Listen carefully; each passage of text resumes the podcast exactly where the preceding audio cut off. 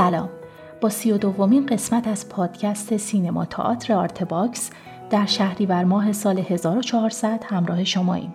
آرته یک پروژه خصوصیه که در اون ماجرای زندگی بزرگان فرهنگ و هنر و ادب از زبان خودشون روایت میشه. صدای کامل و فایل تصویری مصاحبه هم در سایت آرته قرار داره. پادکستی که میشنویم قسمت اول از صحبت‌های رخشان بنی اعتماده که درباره زندگی نامه، تحصیلات و فعالیت در تلویزیون با ما صحبت می‌کنه. بخش دیگه ای از این تاریخ شفاهی رو با هم میشنویم.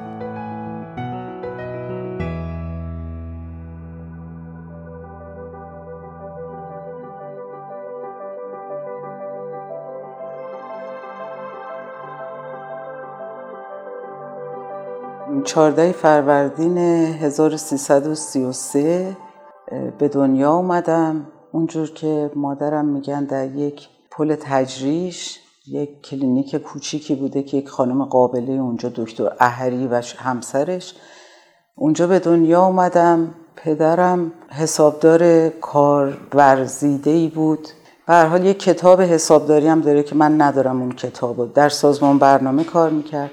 با وجود اینکه کارش حسابداری بود اهل شعر بود اهل ادبیات بود. باز خاطره دوری که مادرم میگن و من یادمه ولی سنم خوب طبیعتا نیستیم که دوش وقت سحر از قصه نجات هم دادند. تو چهار سالگی پدرم منو تمرین داده بود که حفظ کنم تا آخر و مرتب براش بخونم. برای همین خاطرات خوبی دارم ازش. از پدرم آدم هم راجبش خیلی خوب میگن بعد از سالهای زیادی که گذشته و من متاسفانه تو نه سالگی از دست دادم پدر زندگی معمولی خوبی داشتیم زندگی آرومی داشتیم. پدر به واسطه کارش معمولیت های مختلف داشت. یه مدت مشهد زندگی می کردیم که در واقع زادگاه پدر بود یه مدت شیراز که زادگاه مادر بود. بعد کلاس اول دبستانم و یادم میاد. تهران بودم اندیمشک بودم و برگشتم دوباره به تهران. باز به واسطه کار پدر.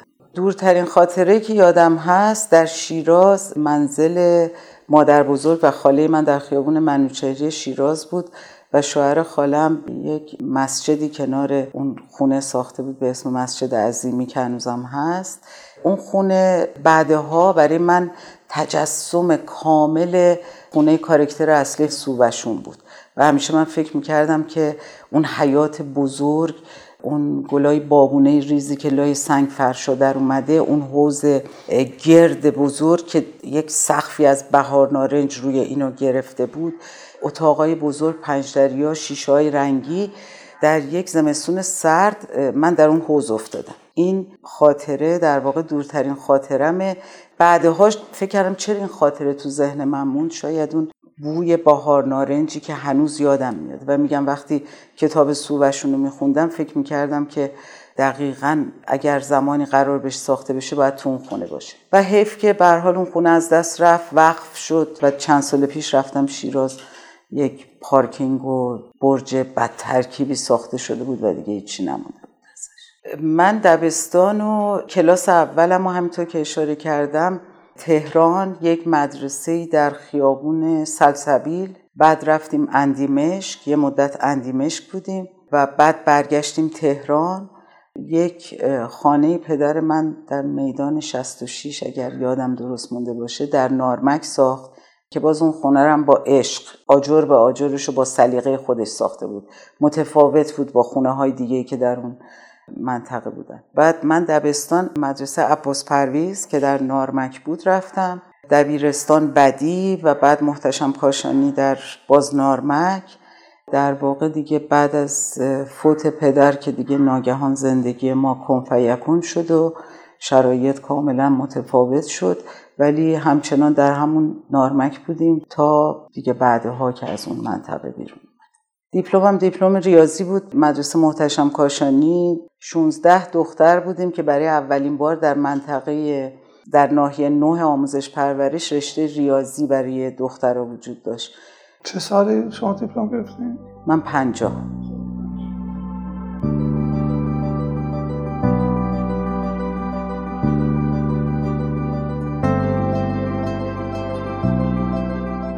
من کودکی به معنای اون لطافت و اون نرمی و سیالی دوران کودکی نداشتم. چون دوران خوبم که دورانی بود که پدر زنده بود و بعد رفتنش شوک غریبی بود چون رابطه عاطفی مثل هر بچه با پدرش. ولی خب شاید من یه روحیه حساسی داشتم که بیشتر بود. و بعد از اون با اون تغییر در واقع شرایطی که تو زندگی ما به وجود اومد و به یک خانه کوچکی منتقل شدیم و همیشه میگم که این یا یک موهبت بزرگ بود که من ناخواسته در سن نوجوانی کشیده بشم به یک شرایطی که حساسیت هایی که در روحیه و اخلاقم بود من اصلا به یک وادی دیگه ای ببره در همسایگی و نزدیکی ما خانواده بودن که ما هنوزم با بچه ها مثل خواهر و برادریم با هم. پدر اونا در شرکت واحد کار می‌کرد و دبیر سندیکای رانندگان شرکت واحد بود. سید آدم کم سواد و حق طلب و عدالتجوی غریبی بود.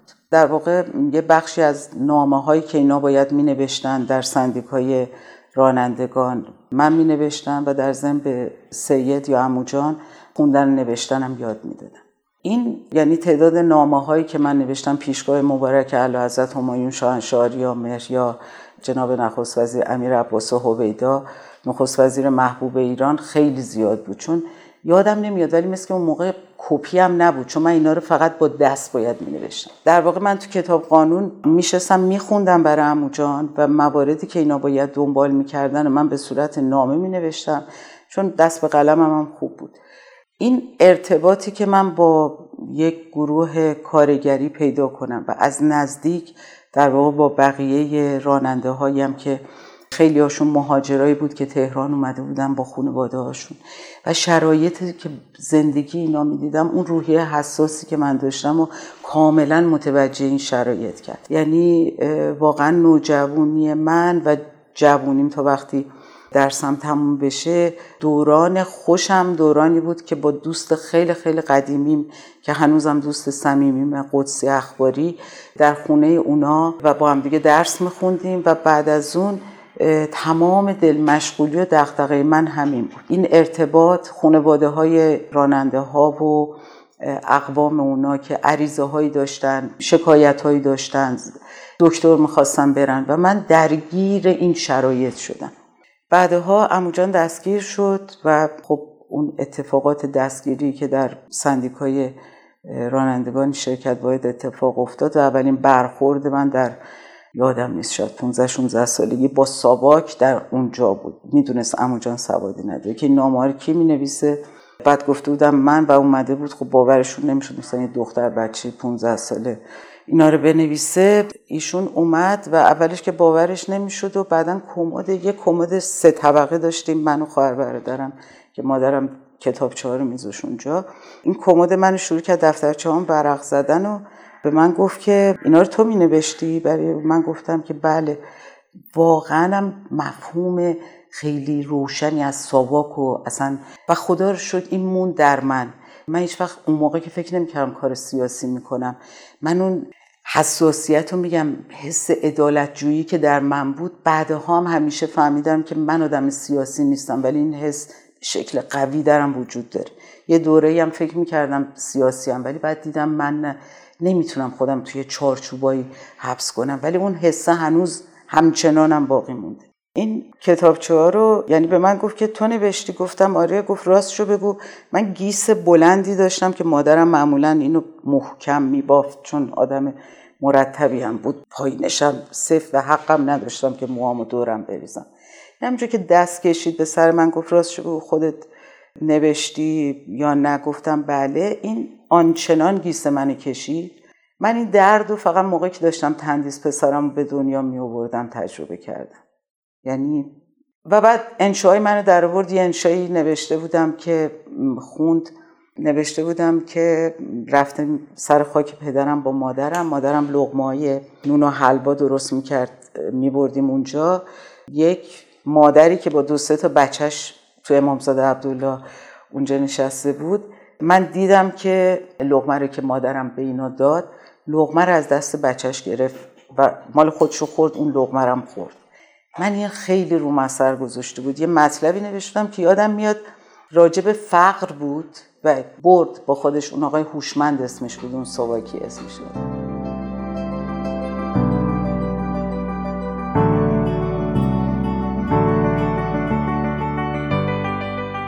این حال و هوای دوران نوجوانی من بود با همین حساسیت ها با همین خانواده ها هیچ وقت فکر نمی کردم فیلم ساز میشم. اصلا آدمی نبودم جز اونایی نیستم که قلک بشکنم سینما برم. اصلا تعداد فیلمایی هم که تو اون موقع دیده بودم خیلی کم بود چون مادرم اهل سینما نبود. پدرم خیلی تئاتری بود و همیشه مادرم تعریف می‌کنه که همه تئاترها رو باید می‌دیدن و فیلمم می‌دیدم ولی بعد از رفتنش دیگه نه. تو دوره نوجوانی هم شاید واقعا تعداد فیلمایی که با برادرم اگه شانس می آوردم وقتی می‌خواست دختر خالم که نامزدش بود بیرون ببره و بعد یکی بایشون می‌رفت منو می‌برد. بیشتر فیلم ها رو تو اون دوران می‌دیدم. معماری می‌خواستم بخونم. چون ریاضی خونده بودم و به شدت علاقمند معماری بودم. هنوزم خیلی میگم هیزه معماری هستم. هنوزم خیلی دوست دارم. داستان این بود که معماری هم قبول شدم. هم دانشگاه ملی هم تکنیکوم نفیسی. آدم میاد اونجا فوق دیپلم بود. رشته راه ساختمان شاگرد دوم شدم اون سال. شهید بهشتی که بعدا شد اسم شهید بهشتی دانشگاه ملی معماری قبول شدم. ولی شرایطمون جوری بود که اولا یه استقلال طلبی خیلی جدی در من بود. همون دوران مدرسم به بچه های محله درس می‌دادم. بعد مثلا یه پولای کوچیکی می‌دادن که فکر می‌کردم خرج تحصیلمه. برای دانشگاه هم فکر می‌کردم من باید کار کنم. من نمی‌تونم فقط درس بخونم. اون زمانم خب رفتن به دانشگاه مثل الان انقدر پیچیده و سخت و اینا نبود. ضمن اینکه درسم هم خوب بود. معماری قبول شدم ولی به دنبال کار بودم. تلویزیون یک آگهی داشت برای استخدام منشی صحنه که بعد از گذراندن یه دوره نه ماه تو مدرسه تلویزیون سینما می‌تونستم استخدام شم. فکر کردم که خب میام در تلویزیون استخدام میشم و از درسم هم می‌خونم کار می‌کنم. سال 51 بود که کنکور ورودی مدرسه تلویزیون سینما رو گذروندم. یه گروه اشتباه نکنم 20 دختر و یک پسر قبول شدیم. یه دوره نه ماه بعد میگذروندیم ولی یکی از مقررات این بود که نمی‌تونستیم در دو جا درس بخونیم. باز من فکر کردم خب خیلی خوبه من میام این نه ماه اینجا می‌خونم استخدام میشم میرم بعد کنکور میدم. که دیگه مسیر زندگی عوض شد. در واقع این آشنا شدن با اعجاز تصویر و برقراری ارتباط برام پدیده اعجاب آوری بود. سال 52 در واقع بعد از گذراندن اون دوره در تلویزیون استخدام شدم. سریع هم ازدواج کردم. 53 رفتم دانشگاه هنرهای دراماتیک کنکور دادم و بعد دیگه الاخ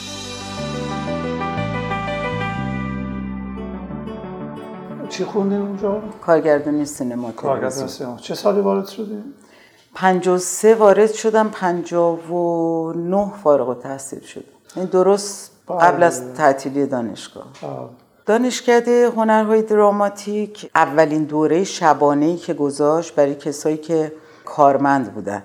برای یک گروهی از کارمندان عالی رتبه فرهنگ و هنر اون زمان گذاشته بود. که چند نفری هم از جمله من محمد صالح علا از بچه های تلویزیون کسایی که یادمه با هم دیگه هم دوره بودیم.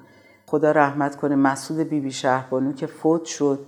به یه جمع کوچیک هم ما از تلویزیون رفتیم اونجا. ما جوانتر بودیم و گروهی که در از فرهنگ و هنر اومده بودن با سابقه بیشتری بودن. اولین گروه شبانه بود. به دلیل اینکه روزا همه کار می‌کردن. کار ما که شب و روز نداشت برای ماها فرق نمی‌کرد ولی برای اون. از کسایی که هم دوره های اون زمان یادم هست اسفندیار منفردزاده بود که تا یه دوره اومد و بعد دیگه نیومد. بیژن جباری بود که اون درسش رو تموم کرد. معلم های ما خدا رحمت کنه دکتر فروغ یک جوری سینما رو طفل ناخواسته تئاتر می‌دونست. ما ادبیات دراماتیک با خود ایشون درس داشتیم. خب ایشون خیلی بیشتر روی دروس و رئیس دانشکده بودن. تاکیدشون رو درسای ادبیات و تئاتر بود. خود ایشون به ما درس می‌دادن.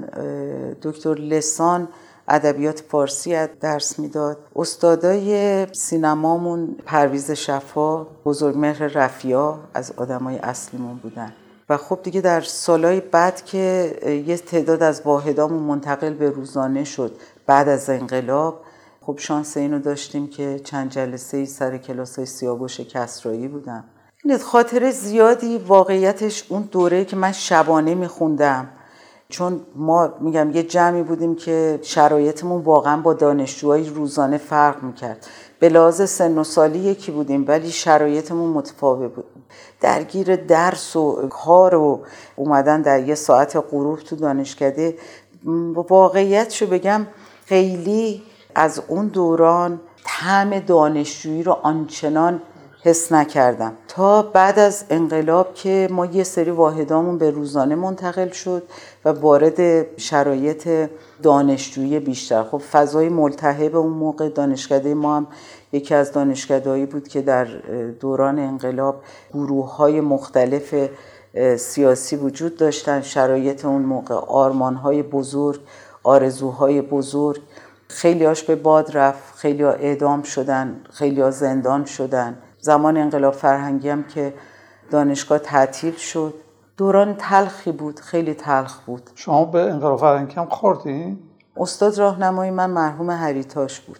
اشتباه نکنم آخرین جلسه دفاع از تزی بود که من داشتم در ساختمانم. موقع از چاره آب سردار دیگه اومده بود به ورزنده منتقل شده بود. در خیابون ورزنده بودیم که اونجا دیگه بعد از اون دانشکده تعطیل.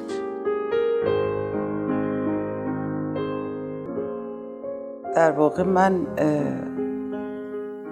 تجربیاتی که قبل از اینکه درسم تموم بشه سال هشت و دیگه گرفتن مدرکم سال 59 از دانشکده هنرهای دراماتیک تجربیات قبل برمیگشت به کار در تلویزیون منشیگری صحنه برنامه تلویزیونی و در کنارش تجربه منشیگری صحنه فیلم. اوایل شروع کارم منشی صحنه گروه کودک شدم برنامه بچه ها بچه ها با خانم روشن پروین میترا خامنه ای اینا تهیه کننده ها بودن. با ایشون بعد خانم سریا امانپور اینا تهیه کنندهایی بودن که در گروه کودک تلویزیون کار می‌کردیم. اون برنامه بچه ها بچه ها که من منشی صحنه بودم که دو تا کارکتر داشت و یه تکسای برای بچه ها نوشته می‌شد که نویسنده هایی بودن. نویسنده های با سابقه که کار می‌کردن. تو شروع کارم من با اون برنامه با ترس و لرز یکی دو تا از اون تکسای برنامه رو نوشتم و به تهیه کننده دادم و در کمال حیرت مورد قبول واقع شد. و خب باز این شد یه کاری برای من کنار کار خودم. تا اونجایی که یادم میاد همیشه داشتم یک جوری خیلی پرفشار کار می‌کردم. دیگه اون تکسارم نوشتم و اون 90 تومنی که دستمزد هر کدوم از این تکسا بود خیلی اون موقع میچسبید و کمک بزرگی به من بود.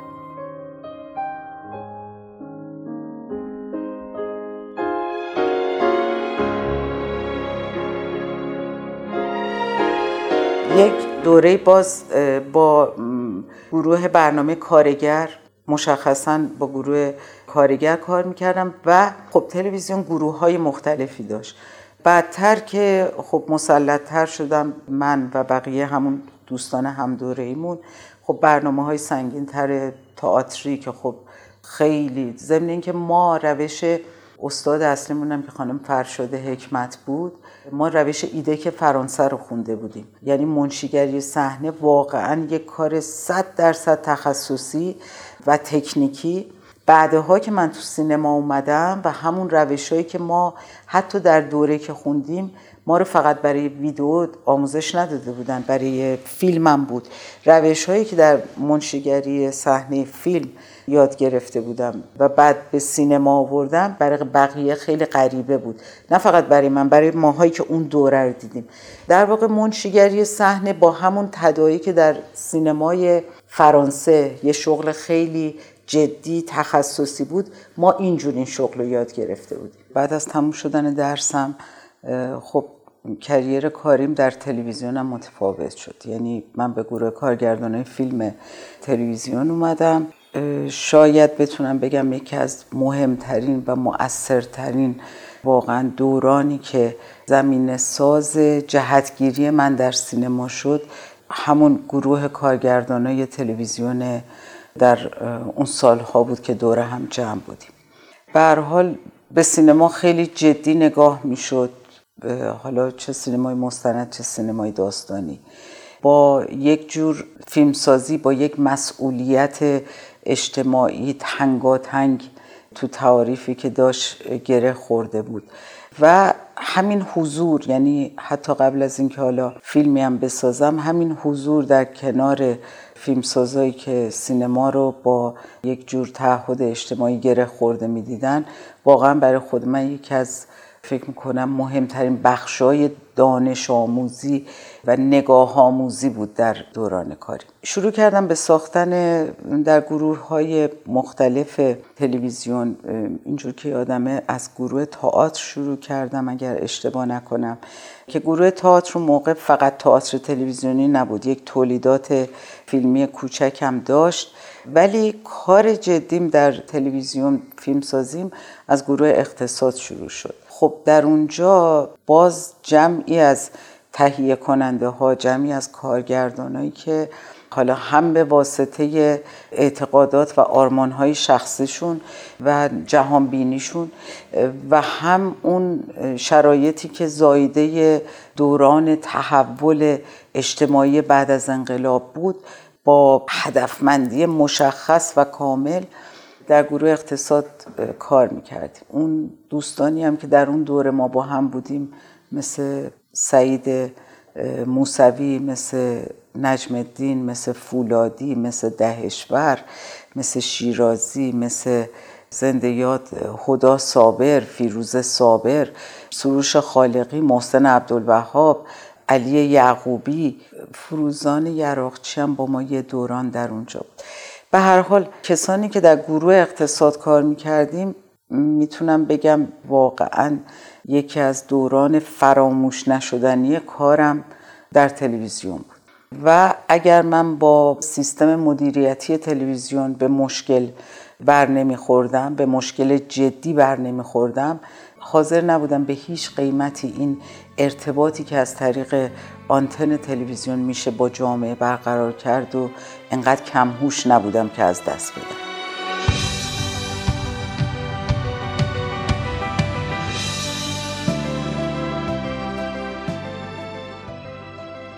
به هر حال تعدادی فیلم که متمرکز بود رو مسائل اقتصادی یک فیلم مستند تداویر اقتصادی جنگ بود که مربوط بود به شرایط دوران جنگ و مسائل اقتصادی که وجود داشت. مسئله مهاجرت روستاییان در شهر بود. یک فیلم فرهنگ مصرفی بود که در همون حال هوای سالهای بعد از انقلاب ساخته شد. یک تجربه کار نمایشی هم به گونه نمایشی در تلویزیون داشتم که در واقع یک برنامه خیلی چند قسمتی که شامل بخشای نمایشی بود بخشای با دوستان گروه تئاتری که متاسفانه دیگه هیچ کدوم اینجا نیستن جز مسعود رایگان. امیر برقشی بود زنده یاد ناصر یوسفی نژاد بود مینا آذریان بود داوودی بود. حمید قطبی بود که خودش یادم آورد چند وقت پیش که در اون گروه بود.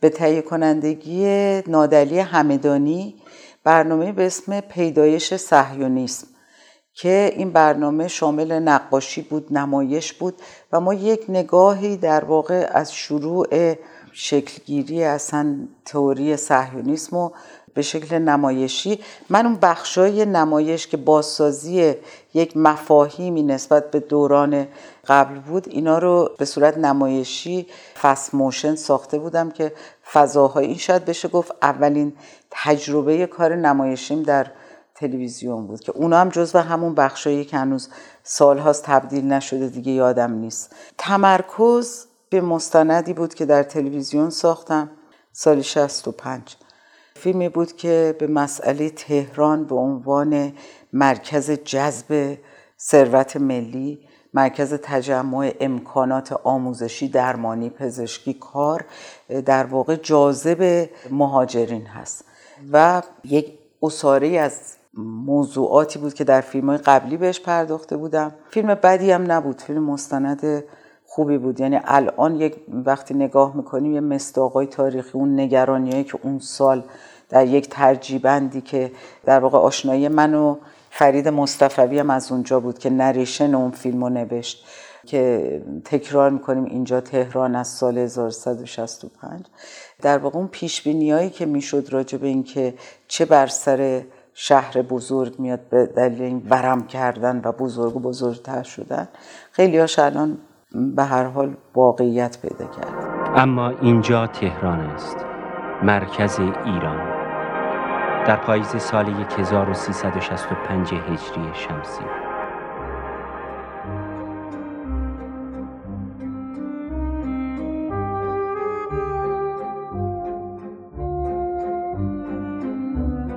یه تجربه دستیار کارگردانی با یادش بخیر مسعود اسداللهی سریال طلاق در بیرون از تلویزیون داشتم که خب تجربه خیلی خوبی بود چون بیرون از فضای ویدیو بود در شکل سریال بیرونی تلویزیون. اون کار داشتم تا موقع انقلاب و بعد که منتقل به گروه فیلمسازان شدم گروه فیلمسازان مستند کارم با مستندسازی شروع کردم تا سال 66 که از تلویزیون بیرون اومدم ولی تجربه‌ای در سینما به عنوان دستیار و برنامه ریز داشتم از سال 59 به بعد که بعد از اونم اولین فیلم سینماییم که خارج از محدوده بود سال 66 ساختم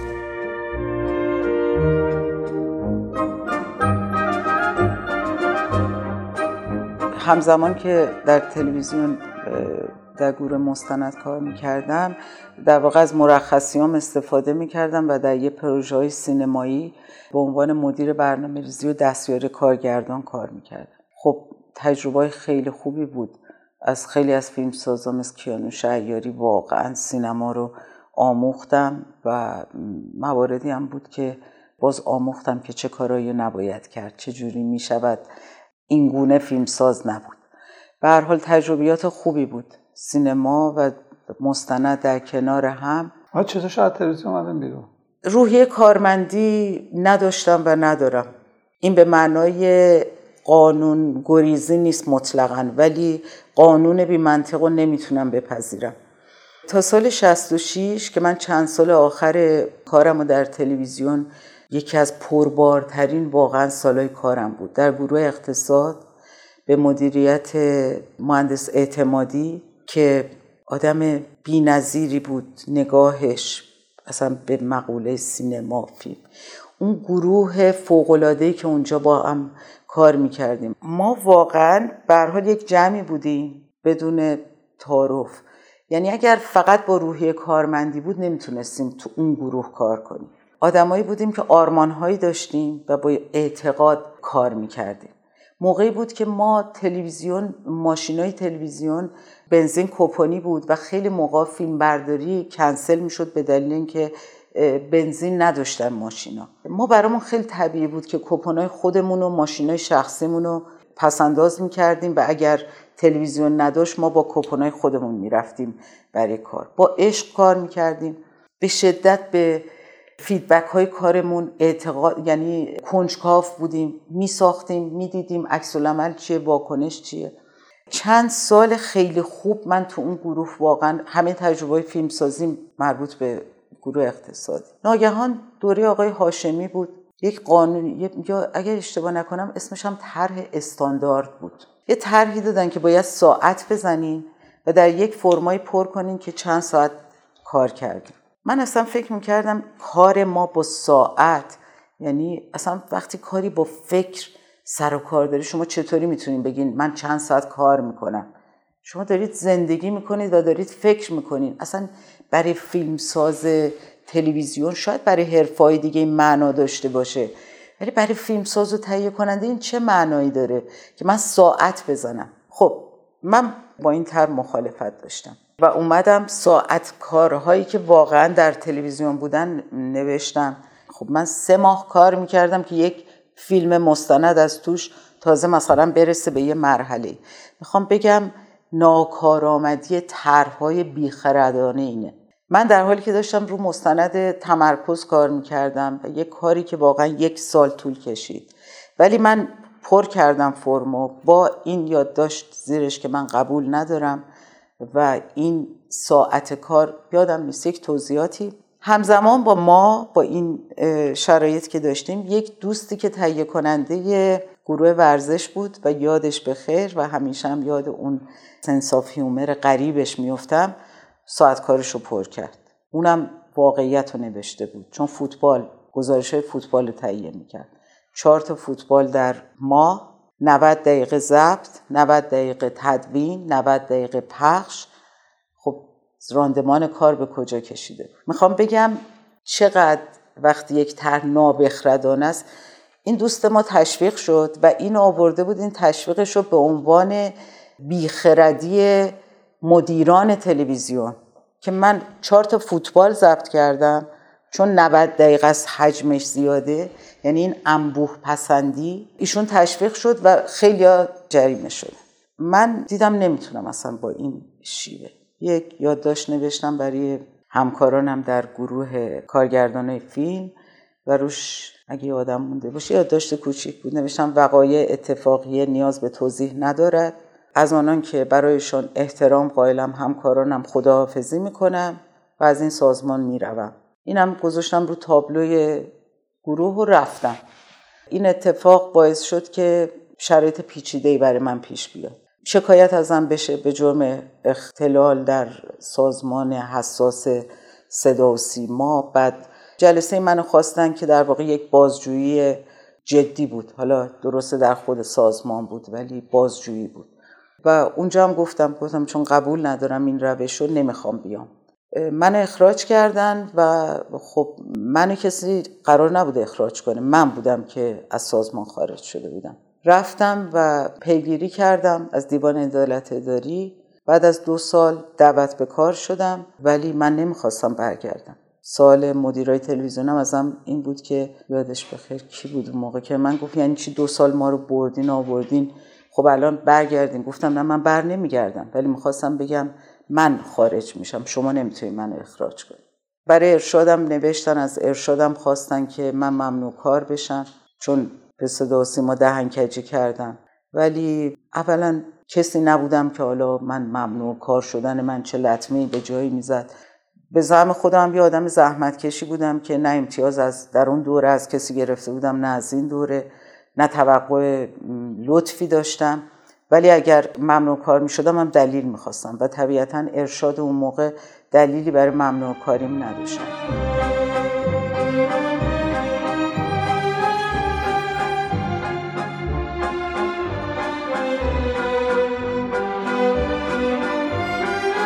از تلویزیون اومدم بیرون مدتی خب در واقع کار سینمایی که نداشتم.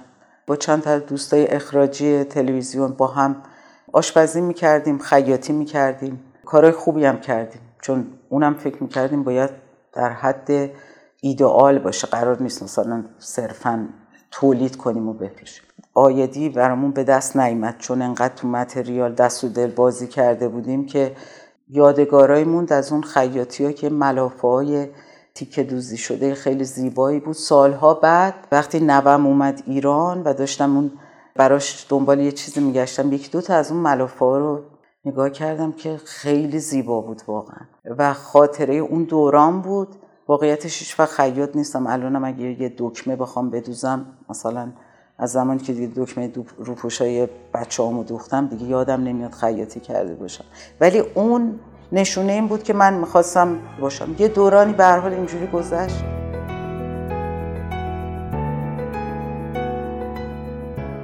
ممنون از همراهیتون. اونچه که شنیدیم قسمت اول تا سوم مصاحبه تصویری با رخشان بنی اعتماد در سایت آرته بود.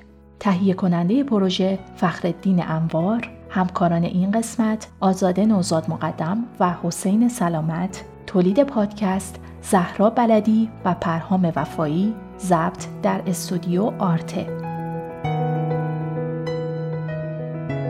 در قسمت بعدی رخشان بنی اعتماد درباره فعالیت کارگردانی بین سالهای 66 تا 74 با ما صحبت می‌کنه. من زهرا بلدی هستم و ممنونم که Artbox رو به هنر دوستان معرفی می‌کنید. وبسایت ما artbox.ir